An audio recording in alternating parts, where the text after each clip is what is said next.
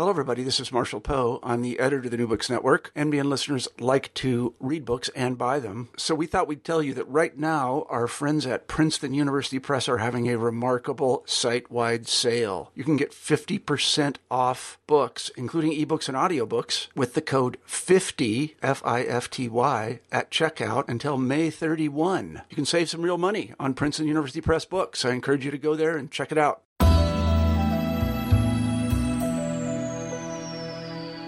Hello, and welcome to New Books in Public Policy. I am Tevi Troy, your host. In each episode, we look at a new book in the public policy arena and talk about its implications for our public policy deliberations and discussions. This week, we're going to be talking to a fellow New Books host, Heath Brown. His book is about presidential transitions, and it is a timely book given that we might be having a presidential transition in the next few months, depending on what happens in the upcoming election. The book is called Lobbying the New President Interests in Transition, and I think you'll find it a fascinating book. Hope you enjoy. Heath Brown, welcome to New Books in Public Policy. Great. Thank you, Tevi. We'd like to start with our traditional opening question, which is Who are you and how did you come to write this book?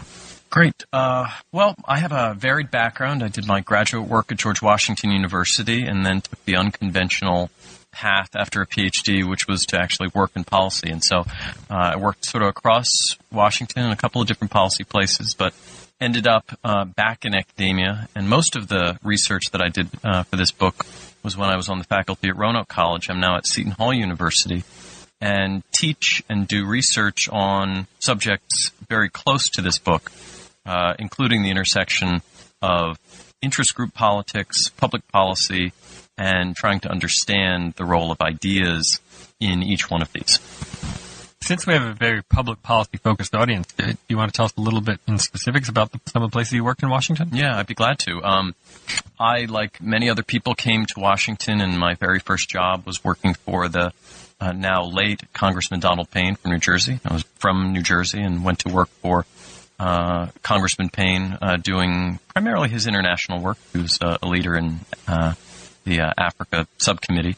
Did you have a PhD at the time? I didn't know. This was straight out of undergraduate school and, and sort of then stumbled my way through Washington, worked uh, for the American Bus Association, worked for the Congressional Budget, Budget Office, and then finally ended up at the Council of Graduate School where I worked primarily on uh, U.S. visa policy, high skilled labor, and, and uh, doing research on the trends, particularly following September 11th about international students and scholars coming to the U.S. and findings that there were decreases in trying to understand from a policy perspective how the U.S. could have a policy on admitting students that was both safe but also welcoming to the hundreds of thousands of students that have come here over the last couple of decades to really enhance U.S. universities.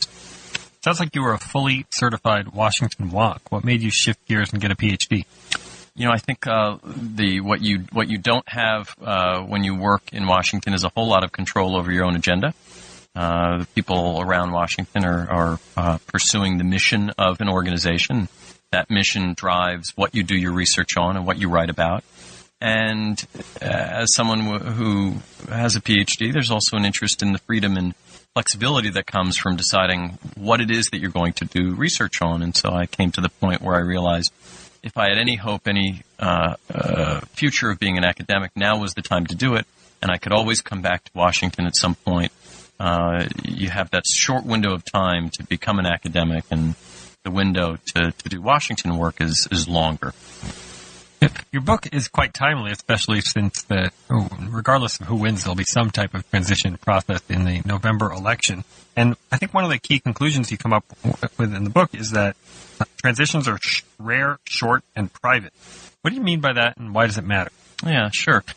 You know, one of the motivations for the book was to fill this seam that existed in between the research of interest group scholars and the work of scholars of the presidency. A subfield of that is scholars of presidential transitions, and there are a handful of very well known, very well published scholars of that small time period. But I know uh, Pfiffner is one of them, but who, who are some of the other uh, ones? At um, Towson State, uh, Martha Kumar is, oh, is, is, is, one of the well known ones. Um, there uh, are others. John Burke, who was uh, someone who I uh, talked with and who, who mentored me and advised me on certain parts of this book.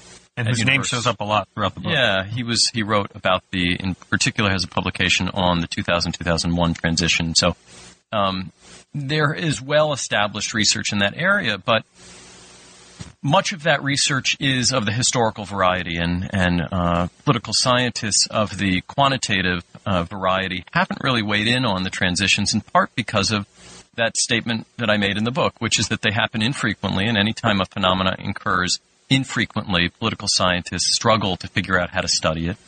And also phenomena that are inherently private are difficult to study.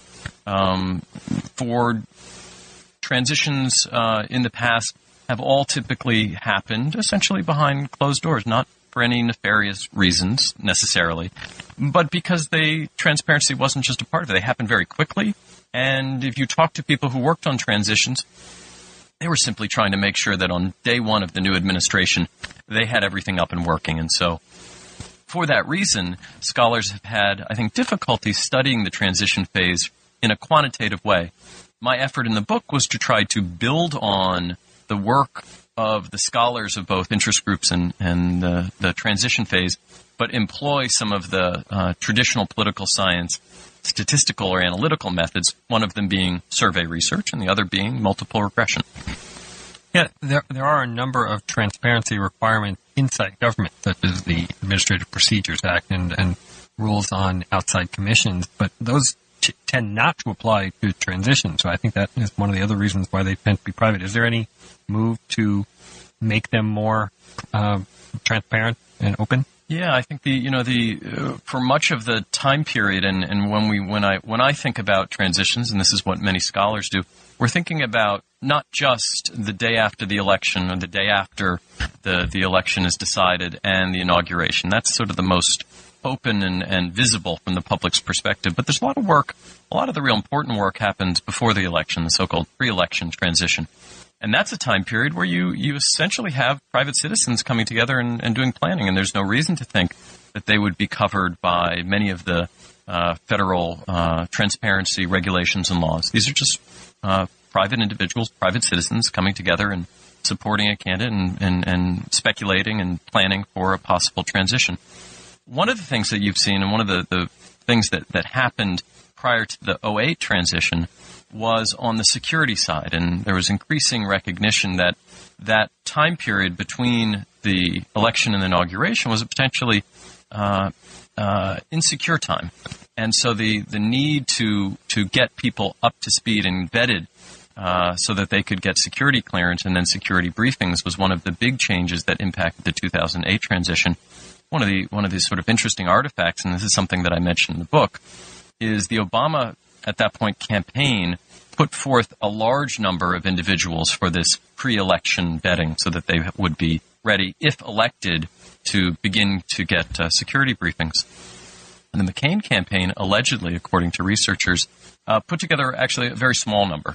And there's a lot of reasons for that. One of this is the sense that's always out there that you don't want to um, measure the drapes, count the chickens before they hatch, all of these kind of Washington myths that are out there.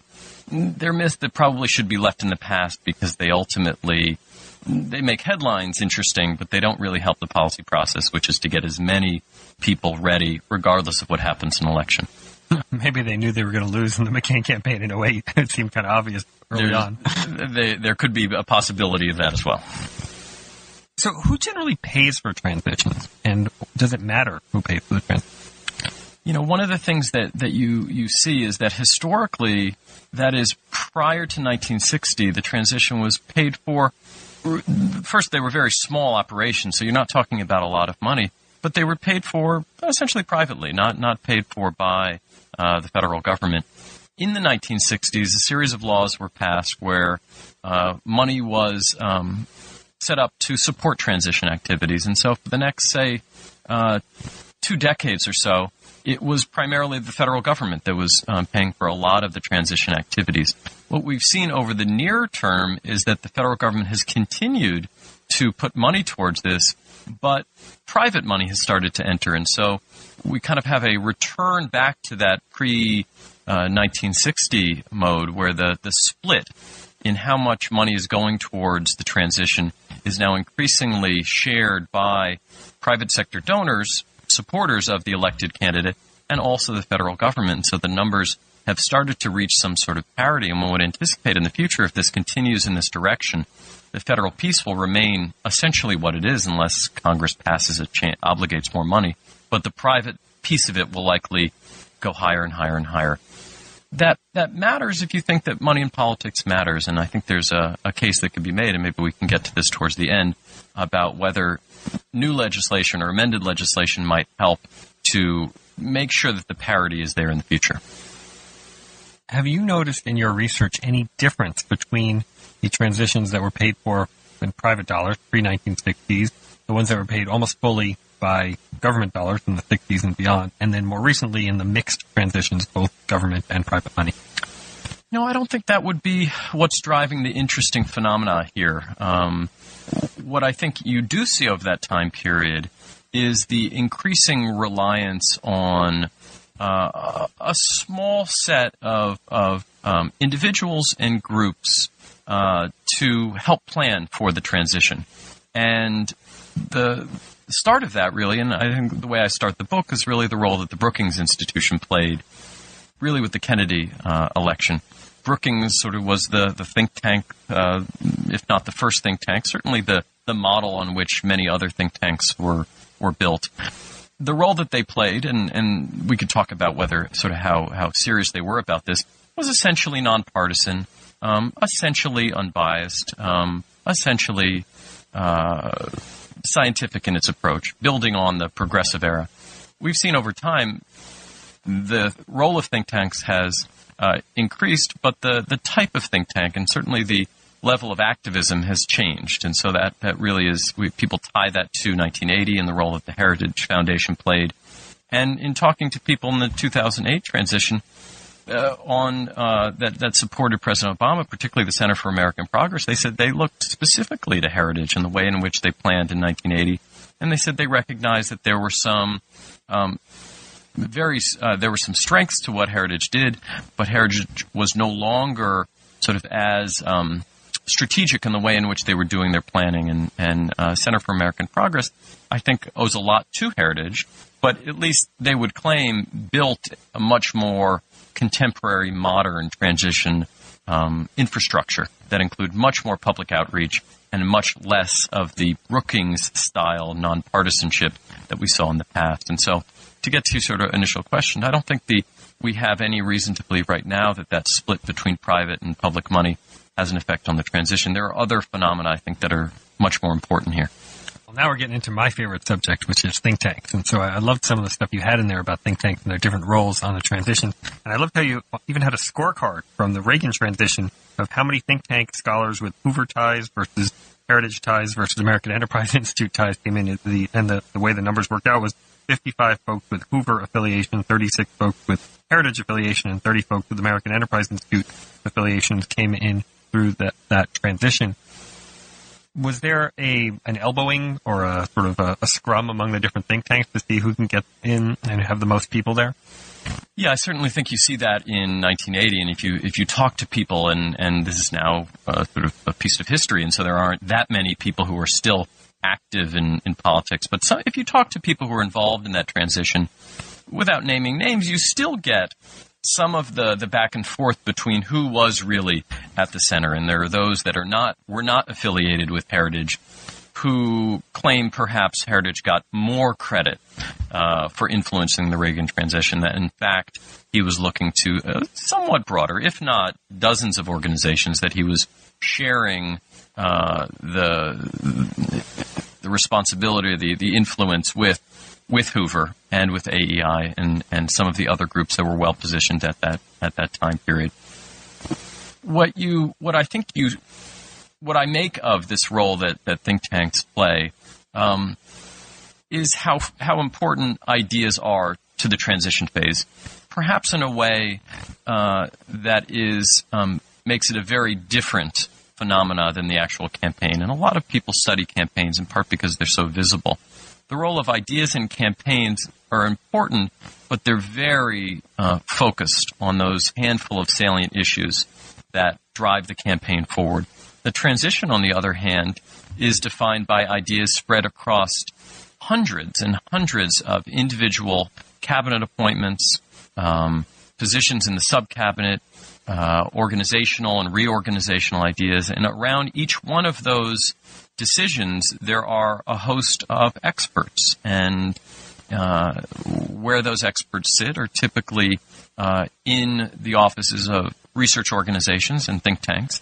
And so the transition phase then is, is this abrupt change from the campaign, which is dominated by communication, advertising, and campaign finance to a time period where it becomes really the purview of, of the experts. And the experts uh, now sit by and large in, in think tank. The 1980 campaign or the 1980 transition is sort of famous for its linkage to Heritage and the Mandate for Leadership book that Heritage put together. In 1992, the shift to Clinton, after 12 years of Republican rule, is famous for the uh, Progressive Policy Institute and their Mandate for Change book. And then 2008 is forever linked to the Center for American Progress. What was the think tank, if there was one, that really drove the 2000 transition from Clinton to Bush? You, uh, you know, that's that's a harder one, I think, to to really gather. You don't. Uh, there are some of the typical ones who who were very influential, and and I think Heritage played a role, and AEI played a role. But what what I, I don't gather from my reading of both literature and the people that I've talked to is the um, centrality of a single group, and I, one of the reasons for this is because uh, then Governor Bush and, and and ultimately President Bush had such a um, background in Washington that it wasn't as crucial for his campaign to have a uh, single or small number of entities. If you think about Reagan coming in 1980, uh, really from outside of Washington, certainly with a lot of connections, but not the same ones that a uh, newly elected president in, in 2000 had. Same thing in 1992 with Bill Clinton, really coming in as an outsider, and to maybe a lesser extent, but still to some extent, Senator Obama at the time was relatively new to Washington. And I think when a elected president has fewer Washington ties, there may be this tendency to focus on a single group because um, there may be a little less confidence in the um, expertise of the campaign advisors. And so my read is that in the 2000 2001 time period, you don't get that dominant group rising to the position of influence that you got in the other uh, transitions uh, that you mentioned in 80 and 92 and, and 2008. Yeah, that's consistent with my understanding of which think tank had roles in which transitions. But one other possible reason is the truncated transition in 2000. And I was talking to some folks recently who worked on the Bush transition, and they were sort of joking about how it was so truncated that the actual Bush transition was relatively less important than what happened in Dick Cheney's basement. Mm-hmm. I know that's a bit of an exaggeration, but but uh, but Dick Cheney was pretty involved and heavily influential in that 2000 transition. Absolutely, and and someone in his position with decades of experience doesn't need to rely on outside experts like let's say the Clinton transition in 1992, where the people surrounding him hadn't been, didn't have those level of, of deep contact, the deep familiarity. They came with a new set of ideas but perhaps not with the, the sort of the foundation that some of the top advisors for President Bush.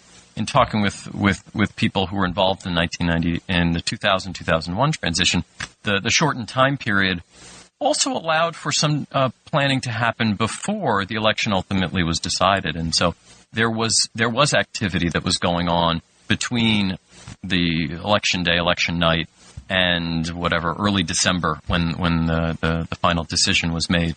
So there was some planning that was going on.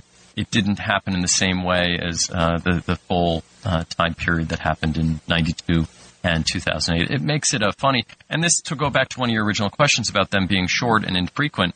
You also have all of these that are sort of really anomalies. You know, what do you make of uh, the transitions that happen um, uh, in an unprepared or on, uh, you know, in in uh, uh, when President Ford becomes president? What do you make of that? And I tried to deal with that in the book and talk about it, but they really are hard to generalize from because they, they don't happen in the typical way. But if you eliminate those, you start to deal with a very, very small number of actual transitions that happen along the same course. And so in the book, what I tried to do is, is uh, talk a little bit about those unusual transitions Um, the transition 1988 to 1989 was another one where you say, how do you really make sense of a, a transition that's within a single party? Does it does it happen? And certainly, uh, within Washington, there is major change. And when President Bush the first was elected, there were significant changes, but it didn't happen in the same way as these other times where there's a change of party.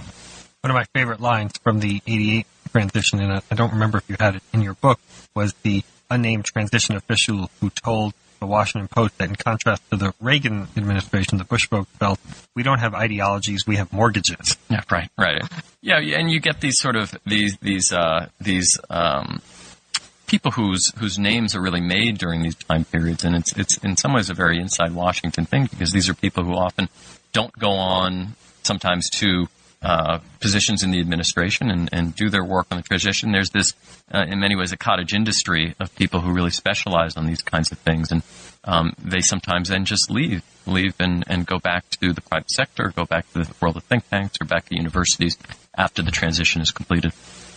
Yeah, if, if you think about it, the transition heads uh, going back for last two decades, as far as I can think, were not people who became cabinet secretaries or really top level people in, in the administration. Podesta in 2008 didn't join the administration. Clay Johnson took a personnel job, but mm-hmm. he, um, but in some ways he was overshadowed by Cheney. Um, I'm not even sure who did the 92 one. Was it Al well, Uh, 92 was, was Vernon Jordan and Warren mm-hmm. Christopher, and Warren Christopher went on to an appointment at this, uh, to be Secretary of State.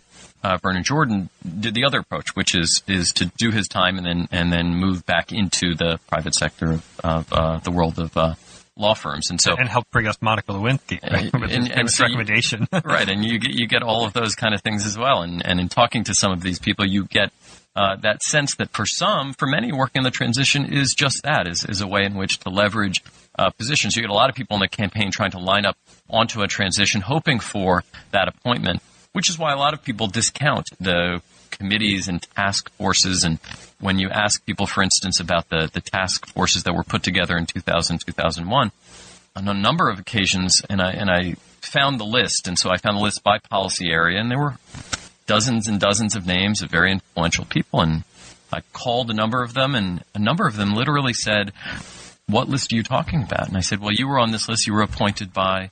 And they said, "Well, I just have to be honest with you. I don't remember ever getting called for a meeting, and it's it's one of the reasons is because that that appointment on the transition sometimes is is a symbolic repayment for for hard work, and it isn't much more than that. And the actual organizational stuff is done by a very small group of individuals. And there may be meetings held with the public and there may be people invited in to give their ideas.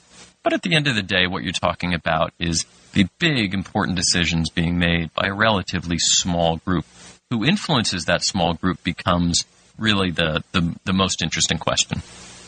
You suggested a couple of times that you talked to people in the course of this book. How many interviews did you do, and who were some of the most interesting people you talked to? Yeah, sure. And and you know the uh, what I'll do is na- name some of the people sort of are publicly known. For some of the people, I, I offered them you know uh, confidentiality in, in in that, but don't but, name them. Yeah, but but but leaving them aside, a lot of these people were were more than willing to talk, and and I think that this book would not have been possible without the um, absolute generosity and candor of people who are uh, just legends, titans in Washington. So in the Bush transition, I had the good fortune to speak with Andy Card, uh, who was just amazing in the generosity of his time.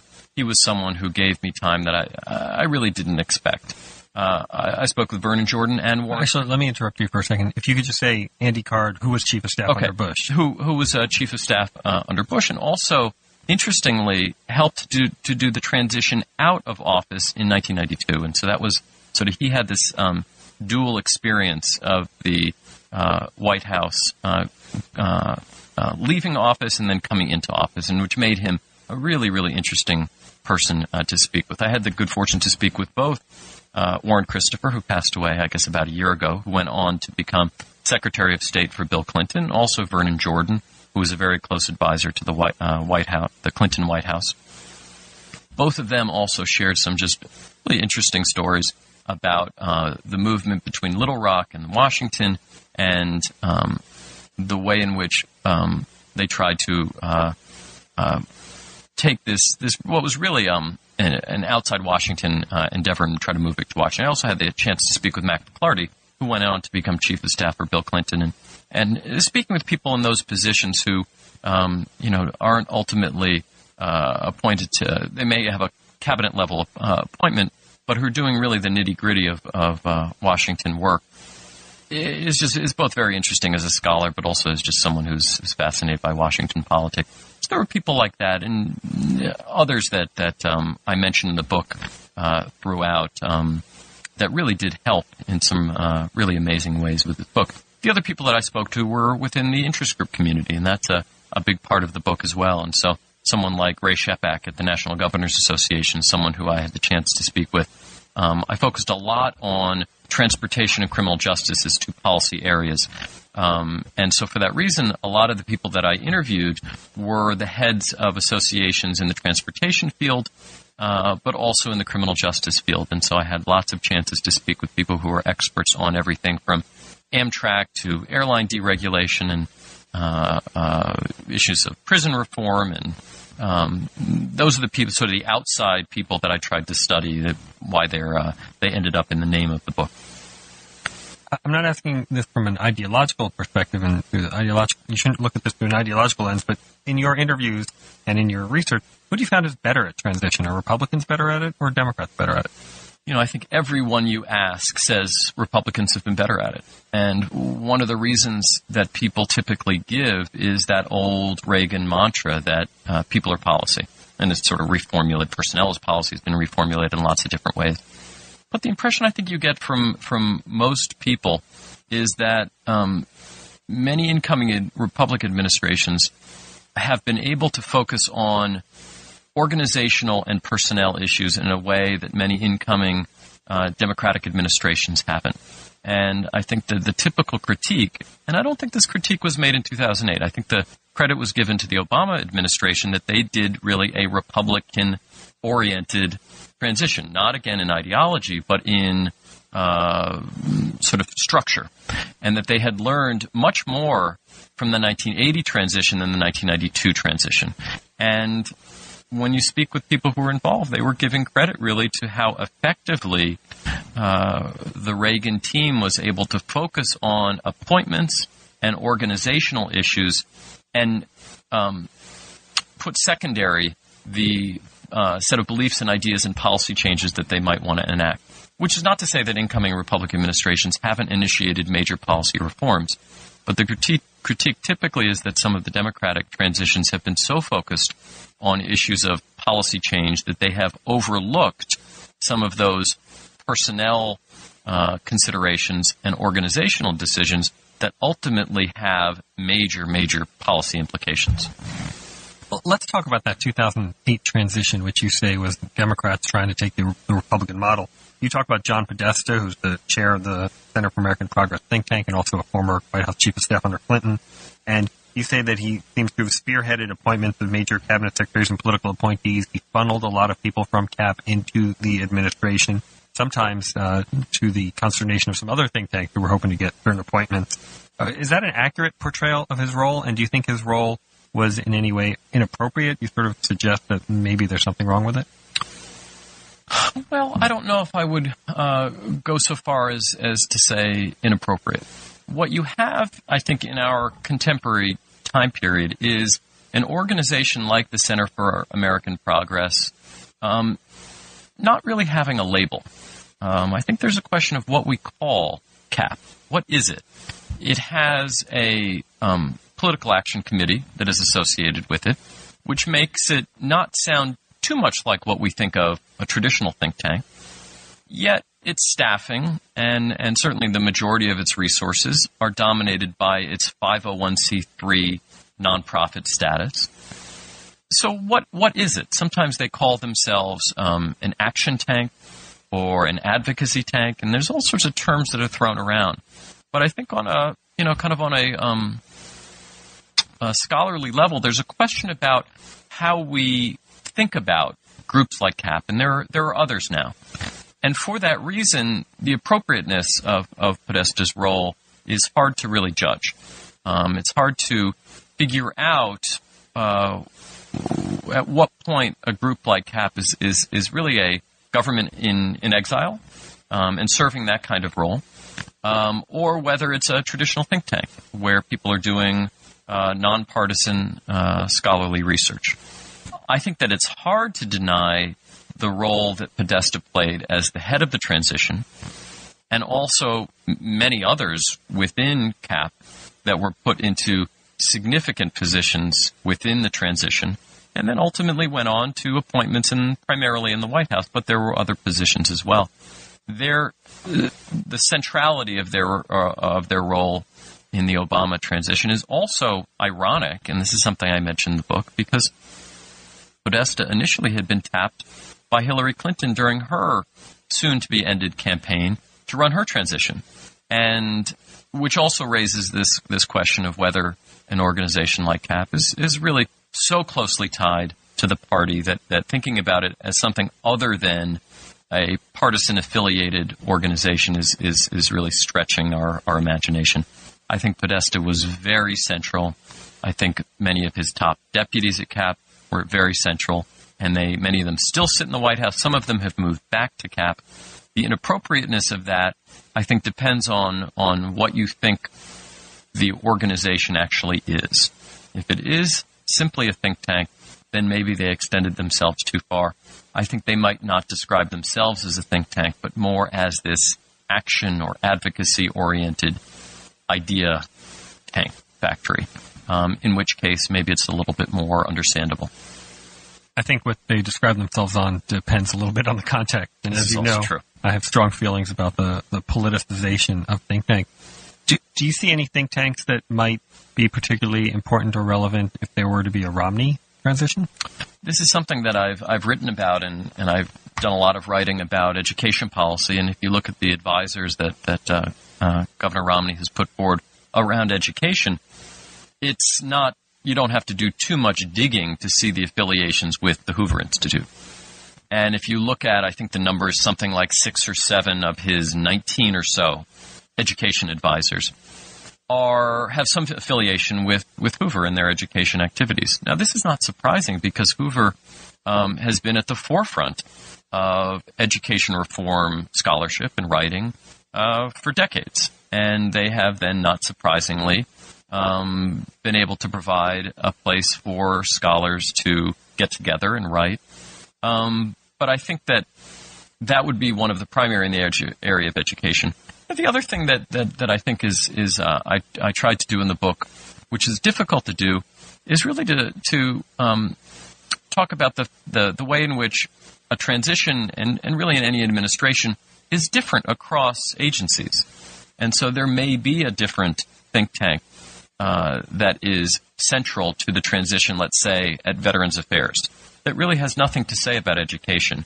And the development of very niche think tanks, I think, is I suspect is something that we might see over the next coming years, as as you get experts with a very small area of expertise that may not be able to position themselves as well as heritage across government uh, or like the Center for American Progress across government, but can, uh, as they do during typical business, focus specifically on a sub agency, on a specific cabinet appointment, or on a specific policy change. And because of the, their niche status, may never get known to the public because they're very, very small, but can provide an influence over an advice and consultation over, let's say, some sub agency at the Department of Transportation that may never attract attention, uh, that the public knows very little about, and never has come up in the campaign. But once the transition happens, this small yet well positioned think tank can provide a lot of advice and, and may even direct the new uh, appointment in a way that um, the public may never know about.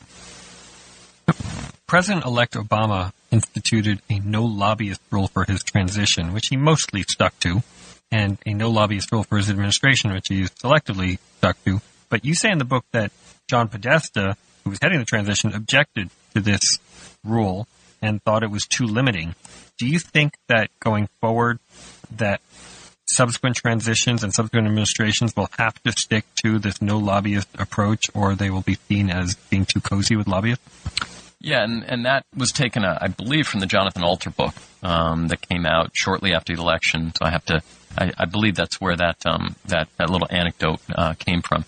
And this the, was the anecdote that Podesta objected. Right. Um, and and I I think that the, the, the point that Podesta was trying to make is that uh, during a transition you don't want to eliminate anyone, and just because someone, um, because of the role that they're playing, had to um, register as a lobbyist, which could mean very little for their actual work, because of the government regulations, you you might potentially lose out on someone with who could be um, an absolute contribution to administration. I think that was the um, uh, administrative point that Podesta was making.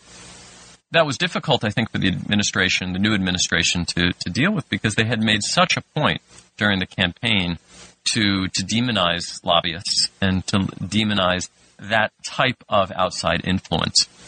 As a result, what you got was a lot of uh, delisting, uh, strategic delisting of lobbyists, acknowledging or anticipating uh, a new administration that they might want a, an appointment to. So what, when you talk to people, they say that these pledges that the Obama administration made actually didn't do as much as, as they claimed because people, uh, and, and I think um, Tom Daschle was one of them, had delisted as a lobbyist in advance of the uh, uh, of the transition.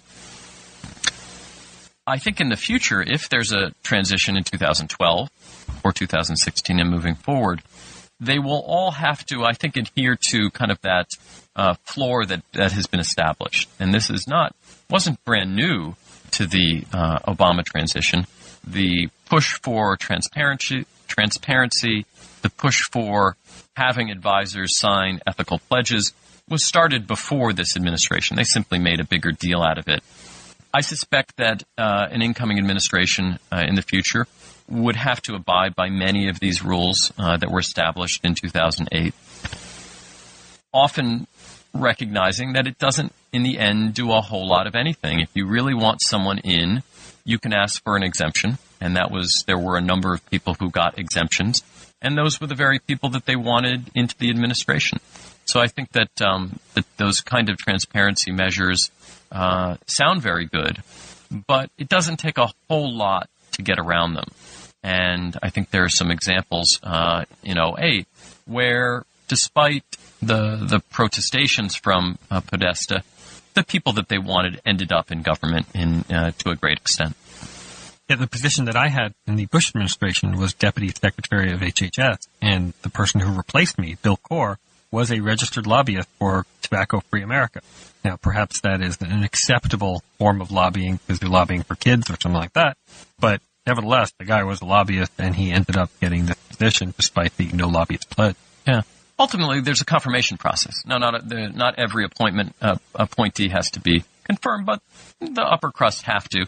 And I think that for a lot of uh, a lot of people, they would be satisfied with the vetting uh, that's done within the appropriate Senate committee. And if the person has to be confirmed by the Senate, that's enough. And if their previous work, whether as a lobbyist or whatever it is, um, is of such questionable quality um, that it comes up in the open hearing, that they'll have to respond to those questions. And uh, tagging someone uh, with with um, not being able to qualify for this kind of uh, government service simply because they lobbied on behalf of pro or or anti tobacco is is um, restricting in a way that may not really be um, all that effective as a government policy.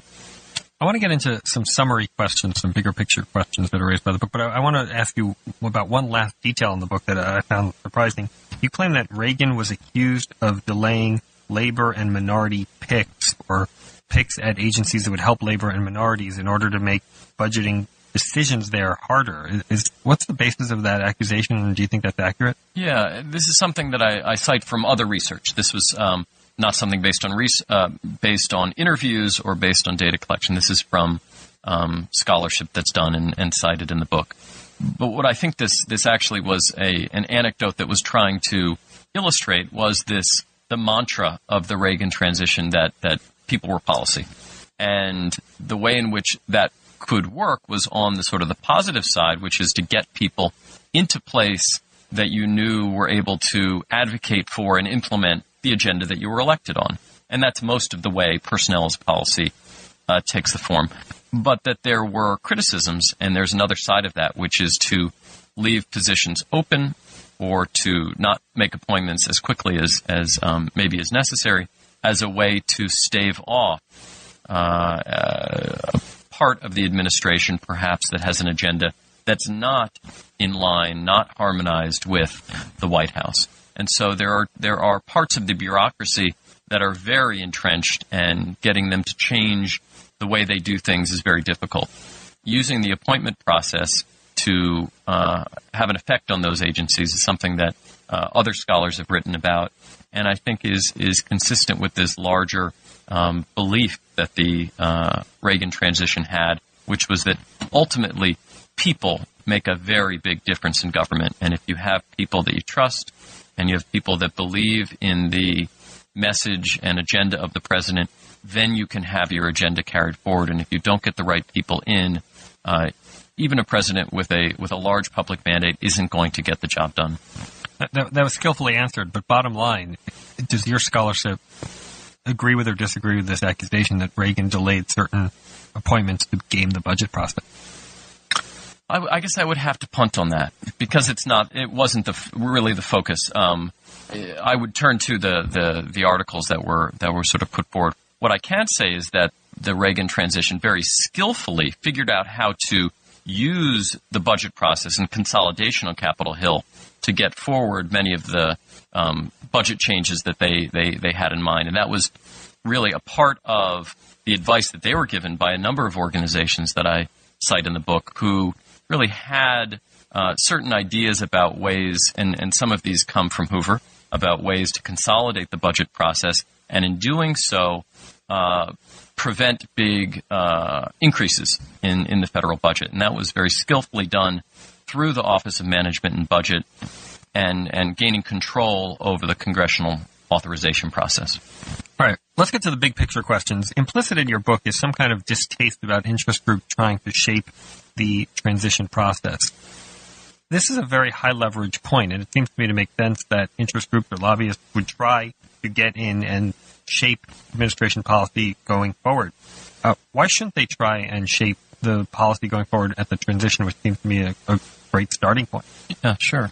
You know, I think that um, what I would say is that the issue has less to do with them uh, trying to influence and more about the way in which they influence. And I think that one of the real ironies of the transition process is that whereas the campaign takes place in an ever increasingly open and public and transparent way, uh, like or dislike the campaign finance laws, they have made reporting uh, a big part of what they do.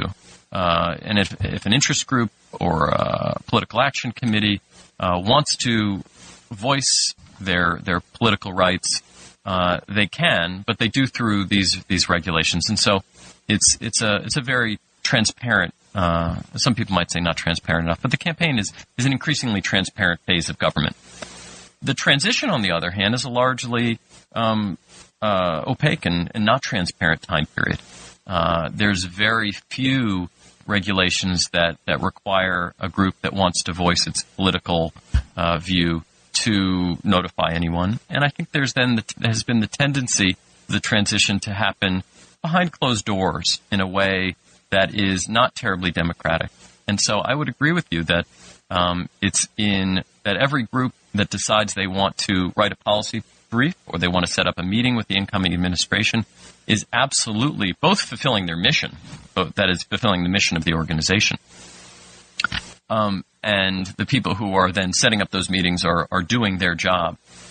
The real question that I think I have and that I was trying to raise with the book is whether the tendency to have this take place behind closed doors is uh, consistent with um, our, our sense of democracy and whether opening up the process either through new regulations that make the process more transparent um, would possibly extend the the democracy beyond just the election to the transition to the new administration. And so I, I would say that uh, the skepticism is less of the motivation of the interest groups and more of the way in which the advice and influence happens. One other thing you learned from reading your book is that transitions have become more formal and more official over the years. What do you think this means for the presidency, and is this a good thing or a bad thing? I think in certain areas this is a this is a good thing. Um, that one of the real fears prior to 1960 was that transition happened transitions happened in such an informal way. Um, the incoming administration, the incoming president was was often on vacation during November and December. Uh, that the the people who were interested in in um, putting in place a new agenda were really left without uh, very much to do until uh, the inauguration. As a result of that, an incoming administration often couldn't implement their agenda as they might want to. And I think as the process has become much more organized and structured, that is through organized teams and task forces, through many more staff and individuals, uh, both people from the campaign, but also really experts on government. And many of those experts on government don't come from the campaign. As that's happened, an incoming administration is able to much more effectively implement their agenda in a way that maybe wasn't possible in, in the past.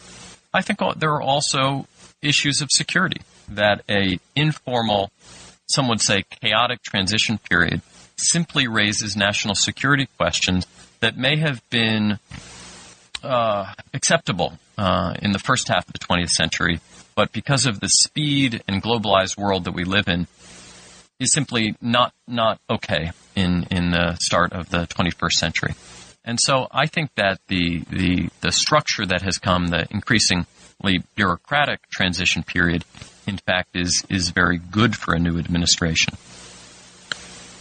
Last question, which is our signature closing question here on New Book in Public Policy. What would you do if you were czar for a day in order to carry out the lessons you learned from writing this book? One of the things that I would, uh, what I would do, um, is to make sure that the uh, campaigns, and in 2008 there were two um, out of office campaigns going on. Now we have a, a sitting president who's running for president, uh, running for reelection, and a um, someone who's who's contesting that seat. One of the things that I would do would be to make sure that the planning that was happening prior to the election was happening in a, in a very open way. And so Governor Romney just, oh, a week and a half ago named who was going to be leading his transition. If I was czar for a day, I would encourage him not simply to name the one individual who's on top, which at this point is expected, but really to give a clear indication of what his pre-election transition planning uh, looks like. Now, there, are, as I mentioned earlier, some reasons why uh, a candidate like Governor Romney might not want to do this. Um, all of the accusations that might come, and so as czar for a day, I would both encourage uh, the the contender to be very clear about who was making the plans and how that was happening. Not necessarily what those plans are, but the way in which it was happening. And I'd also, for as czar for a day, make sure that the opposition wasn't able to go to the microphone immediately and make claims of presumptuousness. And so I would, um, and that might not be able to be done with, with policy, but if those two things happened, what I think you would avoid is this charade that often goes on where the, the campaigns sort of deny that any transition planning is happening when we all know it is happening. Uh, deny that there aren't groups that are meeting with the, the, the unnamed transition officials before the election happens which we know is happening. To the extent that that could be made much more open and public, I think that we would all be better for it. Once the actual transition happened, we talked about this earlier. I think that it's likely that more money is needed, that the, the current money that's set aside for the transition probably isn't keeping pace with, with the, the magnitude. And if, if the trajectory uh, continues along the path it's been, the 2000 either 12 or 16 transition is likely to be even bigger in terms of the number of people.